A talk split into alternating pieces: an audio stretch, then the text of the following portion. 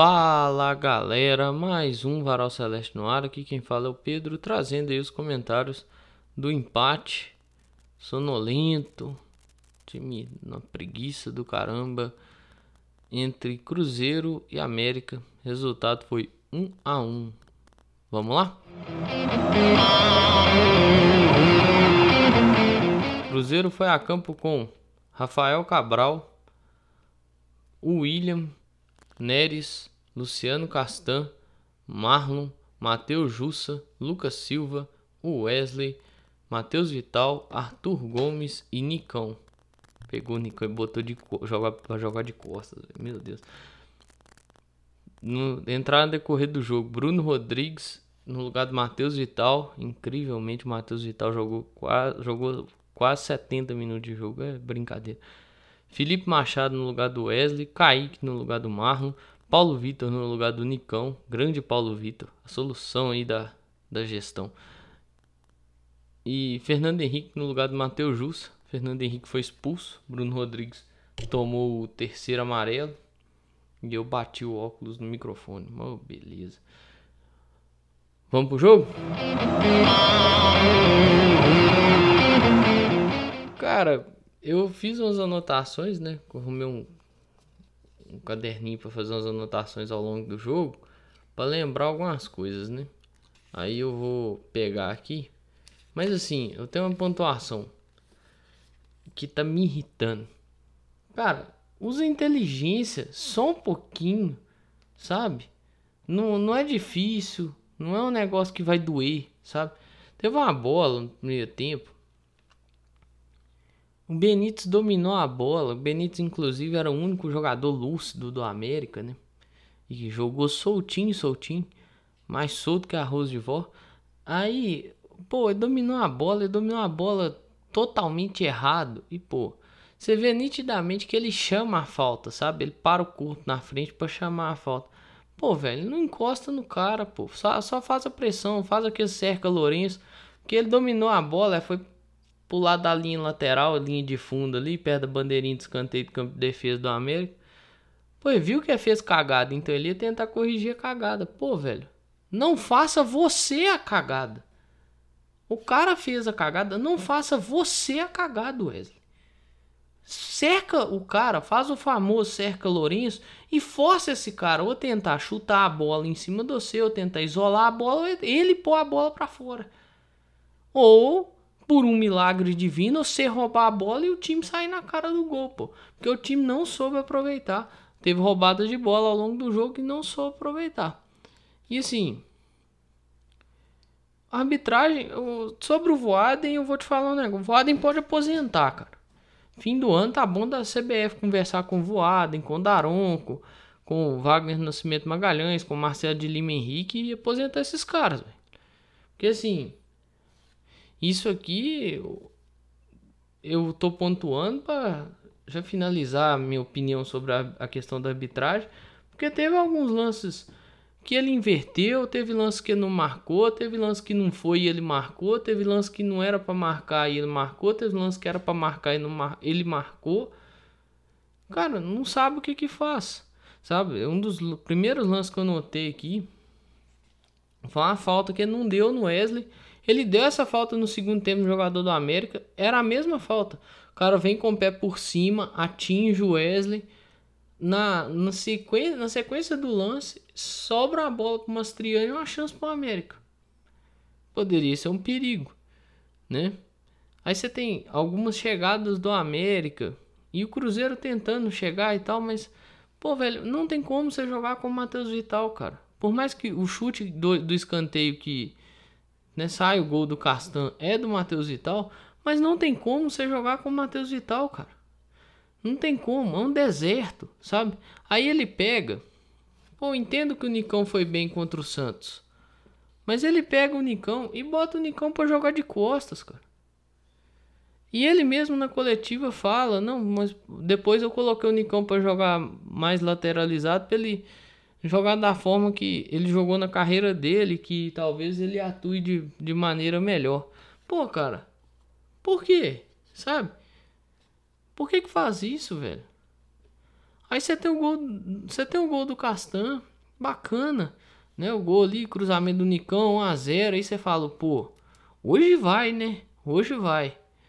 Aí logo depois você tem um chute do Mastriani. Que, pô, passou perto ali, levou um perigo, reclamaram de pênalti, mas não foi. Aí aí, pô, você vai ver o gol do América. Ou acho que é o Nicolas, se eu não estou muito enganado, domina a bola. O William marcando a distância. O Benítez domina a bola no meio do Lucas Silva e do Neres. Gira na tranquilidade. Aí chuta pro gol. É gol, velho. É gol. Acertou a direção do gol. A chance de você fazer um gol no Cruzeiro é muito grande. Cara. É muito grande. Muito, muito grande, assim.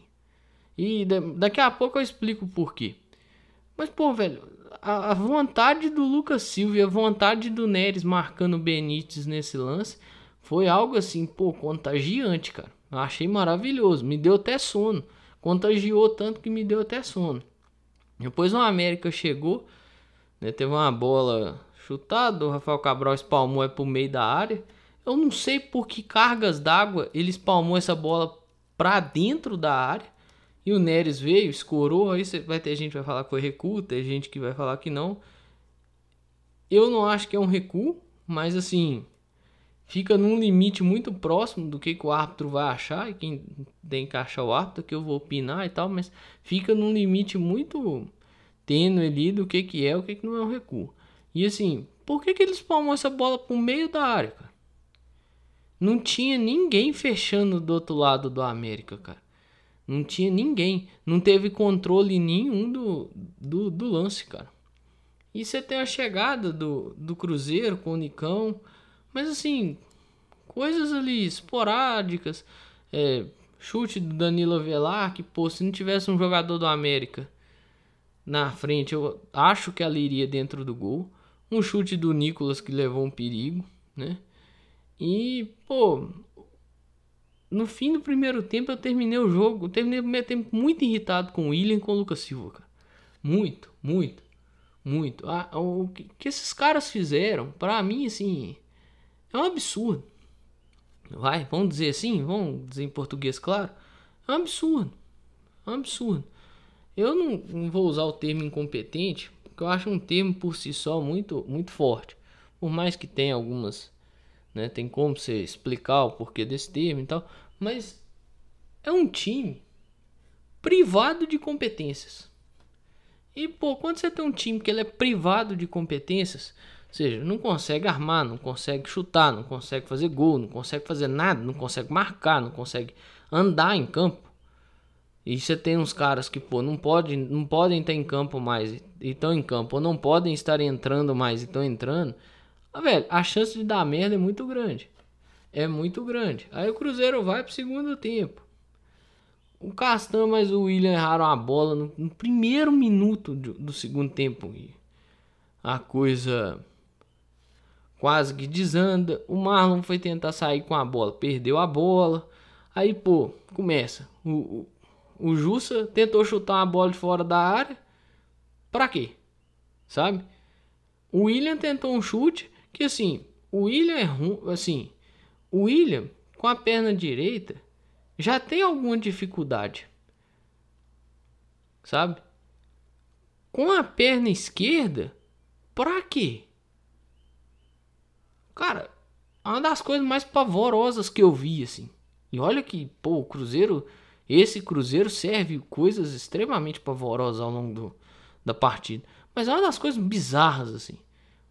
O cara chutou com a perna ruim. Com a boa, ele chutando com a perna boa já não é bom. Com a ruim, ah, não, para com isso. E assim, é, é é de irritar, porque o Wesley não consegue fazer um gol. O William acertou um cruzamento, o Wesley não conseguiu direcionar a bola pro gol. Arthur Gomes chegou ao fim do primeiro tempo. Chegou nem o fim do primeiro tempo, chegou. Pô, não, não lembro em que momento da partida. Cara, mas. Não sei que eu acho que não tinha 40 do primeiro tempo. Eu virei e falei: Ó, chega de Arthur, chega de Arthur, Arthur Gomes por hoje. Chega, já deu Porque, nossa, tava irritando. E o América vai colocando as manguinhas, vai, né, arregaçando as manguinhas. Uma chance com o Breno. Né, o Cruzeiro foi fazer uma troca de passe, não conseguiu. Você deu um escanteio para América. Né? Outra chegada do América. Aí, pô, deu ali uns 20 minutos mais ou menos. O Cruzeiro teve uma hora que ficou rodando a área do América ali sem conseguir fazer nada. E nisso, o América conseguiu escanteio, né? Foi conseguindo algumas ações dentro do jogo. Teve uma bola que, pô, ela ficou pendurada um tempo na área. Foi uma, o cara voltou essa bola na cabeçada, se eu não me engano, ele voltou ela com um chute. Se eu não me engano, eu acho que até uma cabeçada, que ficou pendurado muito tempo.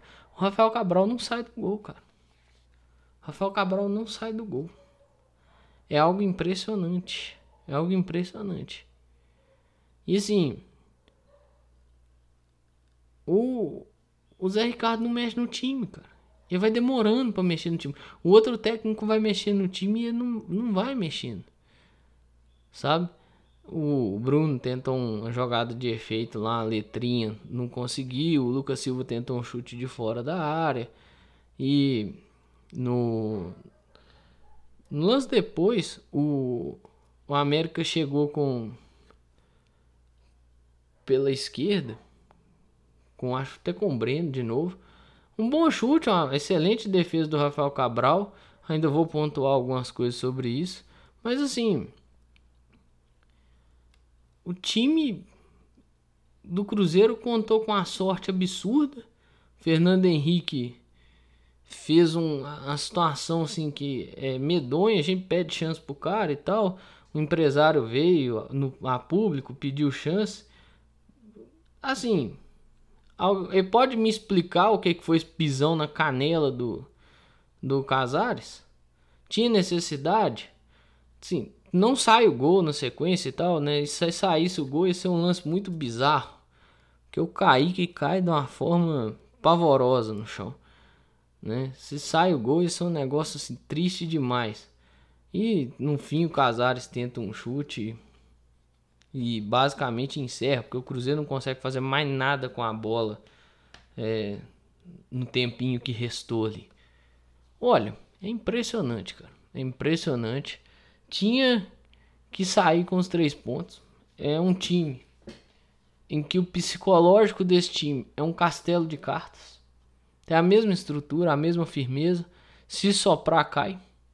Um gol que esse time toma, desmonta.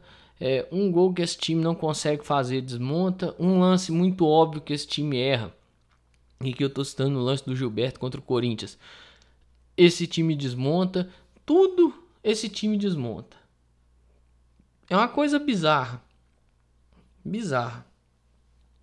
Você olha o treinador, o treinador tá na beira do campo. Sem energia nenhuma, o time tá sem energia nenhuma. É, você olha para arquibancada, o torcedor foi. É, aquelas pautas positivas, né? Aquilo que eu falei no dia do pré-jogo. Cara, o torcedor cumpriu a parte dele de novo. O torcedor vai cumprir a parte dele até o fim do campeonato. O, o negócio é, velho, quando é que os jogadores vão começar a cumprir? Sabe? Porque assim, vamos lá.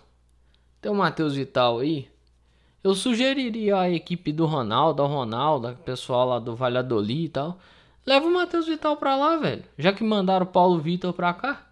Eu acho que ele é ideal para disputar uma Série B espanhola. Manda pra lá, sabe?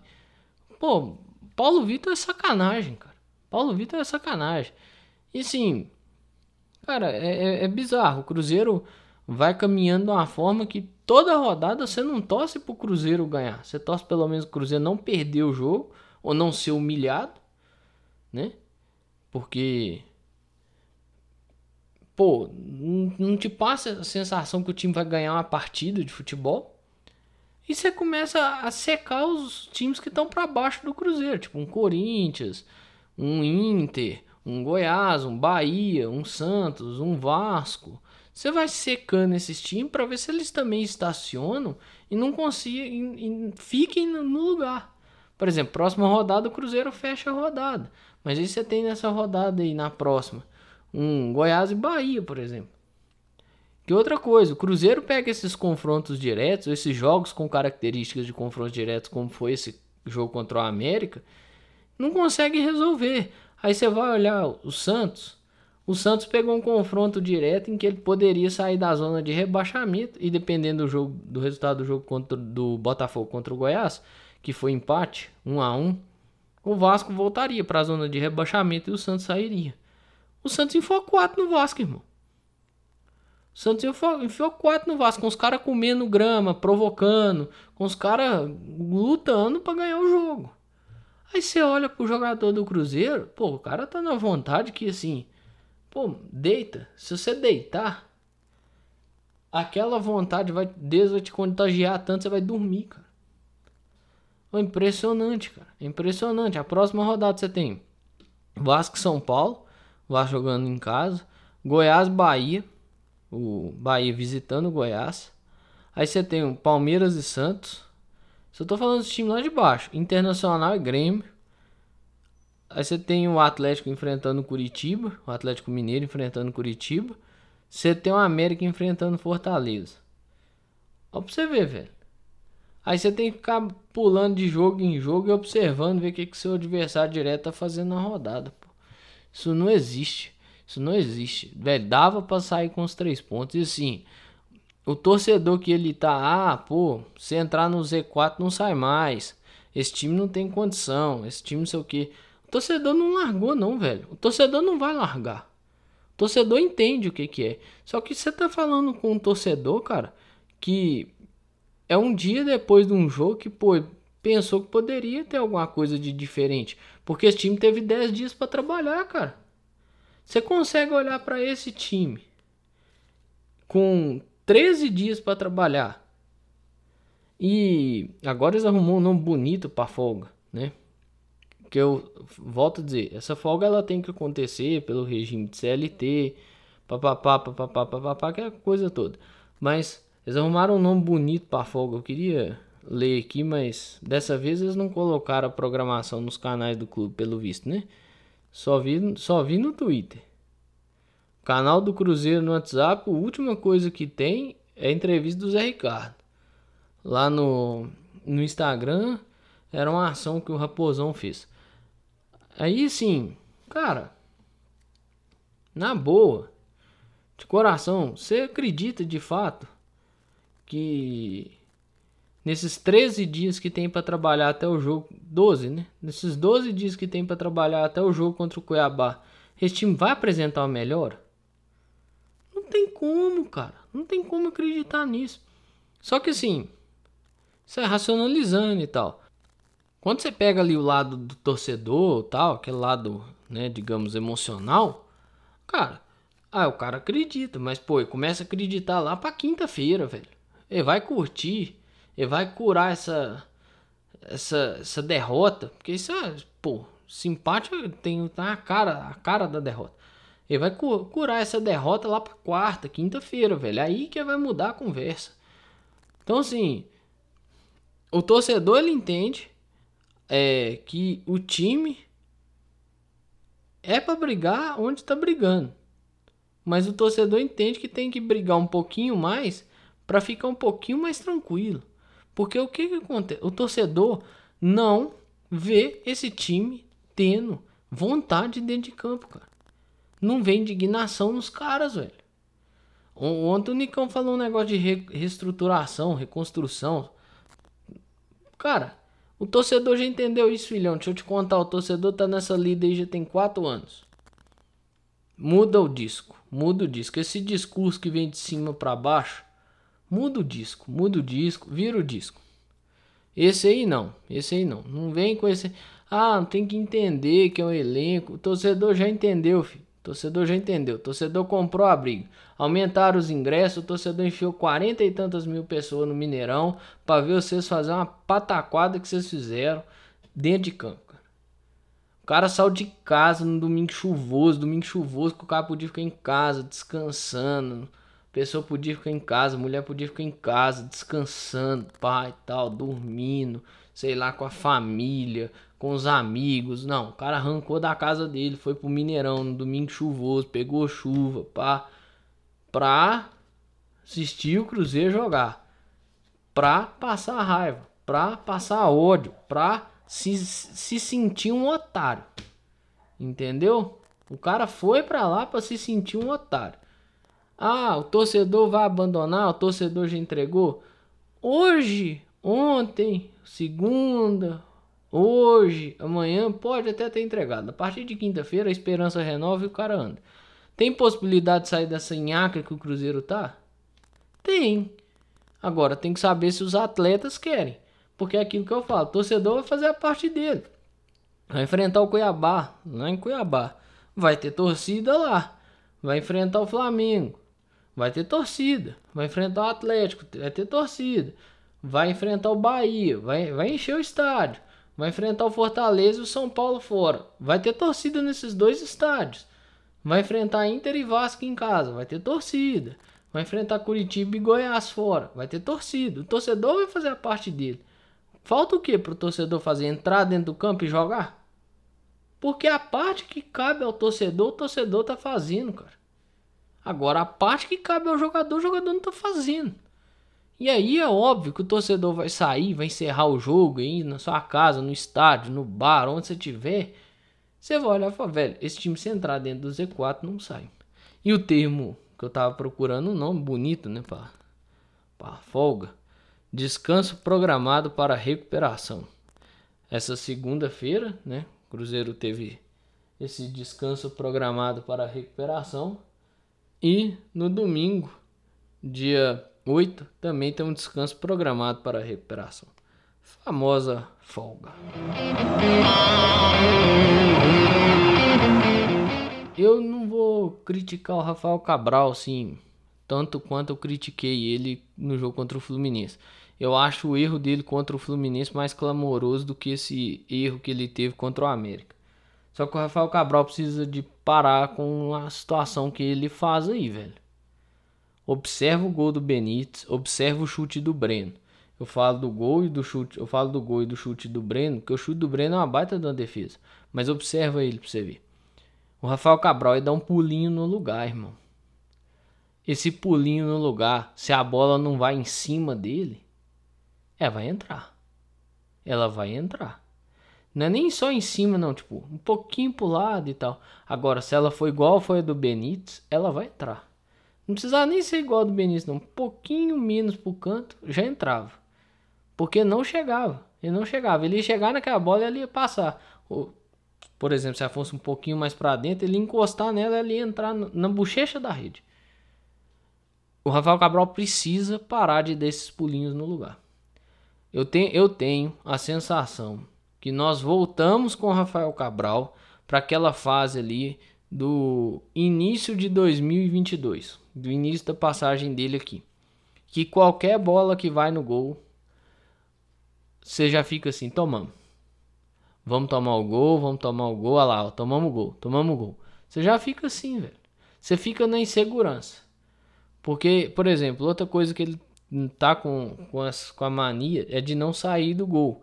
Eu não tô falando sair em bola difícil, não. Porque tem bola que, pô, a gente olha e fala, pô, podia ter saído e tal, mas às vezes nem dava para sair. Tô falando em bola que fica pendurada. Tipo, dois, três segundos até a bola chegar num, num atacante, num zagueiro, ele não sai, cara. Ele não sai. Ele não sai. E assim, aí eu não sei o porquê que não tá saindo, né? Mas aí me lembra alguns lances. Eu lembro muito de Cruzeiro e Londrina. Cruzeiro e Ituano no Mineirão foi um a um também. Ele erra uma saída. Então assim, tem que ver o que que tá acontecendo. Tem que ver o que que tá acontecendo com o Rafael Cabral. Agora, se vai ficar nessa oscilação daqui até o fim do campeonato, me preocupa muito. Porque é uma dificuldade enorme para fazer um gol. E é uma facilidade enorme para tomar. Você tem um goleiro, volta a dizer, você tem um goleiro que tem capacidade de num jogo fazer a defesa que fez no chute lá do Breno e tomar um gol que tomou. Não é uma falha, de fato. O gol que o Benítez faz não é uma falha, mas é uma bola defensável. Não é aquela falha clamorosa que, tipo assim, pô, o cara foi pôr a mão, foi com a mão mole, a bola desviou e entrou, sabe? Tinha tava inteiraço no lance e mesmo assim tomou, sabe? Não. É uma bola que pô, se ele poderia chegar, se você observar um pouquinho, aí você vai fazendo, vai aprofundando, né, na na análise e vai observando algumas coisas, você vai olhando, né, questão lá, por exemplo. Vamos lá, além da marcação, porque é aquela, o goleiro, ele tende a não ficar atrás do zagueiro, né? O Rafael Cabral, ele não sei, velho. Tem hora que eu tenho a sensação que ele fica meio tampado pelo zagueiro. Então até ele conseguir ver o que que vai ser feito, já foi, irmão, já foi. Nesse lance, por exemplo, eu acho, é uma opinião, né, mais particular, que poderia ficar um passinho mais para dentro, sabe? Lio Neres estava tampando um canto, por mais que a falta de vontade do Neres contagiante não ia adiantar muito, mas ali o Neres estava tampando um, um, canto, um passinho para dentro. Não era nem um passo completo, não, um passinho mesmo, pequeno. Um ajeitadinho para dentro, talvez mesmo com o pulinho chegava. Mas aí complica. Eu entendo quem critica, eu entendo quem vai falar que não foi falha, eu entendo quem vai falar que não tinha como pegar. Eu entendo quem fala quem tinha, que tinha como pegar. Eu só acho que o Rafael Cabral precisa parar de dar esse pulinho antes de partir para defesa. O cara vai dar o chute, ele dá o pulinho e depois ele parte para defesa. O pulinho tá matando o cara, velho. Não, não, não tá, não tá encaixando. E sim, vai criando um clima de tensão. Que vamos para a sequência dos próximos seis jogos do Cruzeiro aí. Cuiabá, Flamengo, Atlético Mineiro clássico, Bahia, Fortaleza, São Paulo. Você tem Cuiabá, o Cruzeiro não, não, consegue ganhar do Cuiabá, né? O Cruzeiro tem poucos confrontos com, com o Cuiabá na história, dois na Série B, e esse é o segundo na Série A. Até hoje não ganhou, né? Fatou Independência, perdeu na Arena Jacaré, perdeu lá na Arena Pantanal, vai tentar, né, buscar uma vitória. Aí você tem o Flamengo, que é o Flamengo. Um time que tem um baita do investimento, tem as individualidades que decidem jogos. Tá mal, pode tá mal, de fato, mas ainda assim consegue decidir partidas. Você tem um Atlético dentro da, da casa dos caras. E assim, clássico tem todo o componente. Se o Zé Ricardo achou que esse clássico teve um componente diferenciado, tô imaginando, se ele chegar até lá, eu tô imaginando o que, que vai achar de um Cruzeiro e Atlético. Não vai aguentar a pressão psicológica, então. Pô, é, aqui os caras já sucumbiu, você imagina num Cruzeiro e Atlético. É, depois você tem o Bahia, daí tem que ver qual que é o tamanho do desespero do Bahia. Vai vir enfrentar o Cruzeiro, se vai vir enfrentar o Cruzeiro dentro da zona de rebaixamento ou não, mas isso até lá tem três rodadas para correr. É, depois você pega o Fortaleza e tem que ver o que, que vai ser o Fortaleza. Né? Se é um Fortaleza finalista do Sul-Americana ou se é um Fortaleza que vai buscar a competição internacional, Libertadores ou uma Sul-Americana de novo. Tem que ver o que, que vai ser esse Fortaleza aí. E você pega um São Paulo, que é o atual campeão da Copa do Brasil e, e que e que ou vai estar tá brigando para alguma posiçãozinha melhor no campeonato e talvez já esteja com a vida, esteja com a vida resolvida ou talvez vai tentar resolver sua vida. Né? Isso lá no Morumbi, esses dois últimos jogos que eu citei são fora. Contra o Bahia em casa, contra o Atlético, mesmo sendo Belo Horizonte, Cruzeiro é visitante. Contra o Flamengo em casa, contra o Cuiabá. E caminhando para encerrar o episódio, vamos para a situação de tabela. Né? Cruzeiro encerra a rodada aí ai, com 30 pontos. Foi um parto para fazer 30 pontos. 12 posição, 7 vitórias, 9 empates, 9 derrotas, 24 gols feitos, 22 gols tomados. Tem a mesma campanha do Corinthians, 7 vitórias, 9 empates, 9 derrotas. O Corinthians tem menos 2 de saldo, o Cruzeiro tem 2 gols de saldo. Por isso o Cruzeiro está à frente do Corinthians. O próximo adversário do Cruzeiro é o Cuiabá, que tem 32 pontos no campeonato, 9 vitórias, 5 empates e 11 derrotas. Cuiabá tem 26 gols marcados e 30 gols sofridos. Nesse momento o Cruzeiro está a 4 pontos da zona de rebaixamento, distância do Vasco. O Vasco tem 25 jogos, 7 vitórias, 5 empates e 13 derrotas, 27 gols marcados, 38 gols sofridos, 26 pontos. Próxima rodada, o Cruzeiro encara aí o Cuiabá, lá no dia 14, no meio da data FIFA. Não sei que, por que, que a CBF fez isso. No meio da data FIFA, ou seja, é o jogo que encerra a rodada. Então, antes disso, no dia 7 tem Goiás Bahia, Vasco São Paulo, Corinthians e Flamengo. Tem Palmeiras e Santos no dia 8. Tem Internacional e Grêmio no dia 8. Tem Atlético e Curitiba. Tem Fortaleza e América. E aqui eu citei só os times que estão ali naquela região para baixo de nós ali. Né? E Cuiabá e Cruzeiro que encerra a rodada, ou seja, os times jogam no dia 8, Cruzeiro, Cuiabá e Cruzeiro vão encerrar a rodada no dia 14. Aí o Cruzeiro vai saber o que, que vai acontecer da vida dele, né? Quantos pontos que vai estar do, do Z4 e se tem possibilidade de ou manter a diferença, aumentar a diferença, ou se vai terminar a rodada com a diferença diminuída. No mais, tudo que eu tinha para falar eu falei. Cruzeiro empatou com a América numa vontade incrível desse time, uma coisa assim absurda. Você olha para esses caras e dá sono. É impressionante, cara. É, é um desrespeito muito grande com a camisa do clube, é um desrespeito muito grande com o torcedor e é um desrespeito muito grande com a instituição. O torcedor até quarta, quinta-feira, ou dependendo até semana que vem, antes do jogo contra o Cuiabá, vai estar tá puto, vai estar tá achando que o mundo acabou, mas daqui a pouco recupera aí a empolgação e o amor com, com a possibilidade da vitória, a expectativa né, com a possibilidade de vitória e volta a se empolgar. No mais é torcer para isso mesmo, porque olha e torcer para que a nota de corte seja a menor possível. Porque, sinceramente, tá complicado. Mas é isso aí, pessoal. Um grande abraço a todas e todos. Eu espero que vocês fiquem bem. Se cuidem.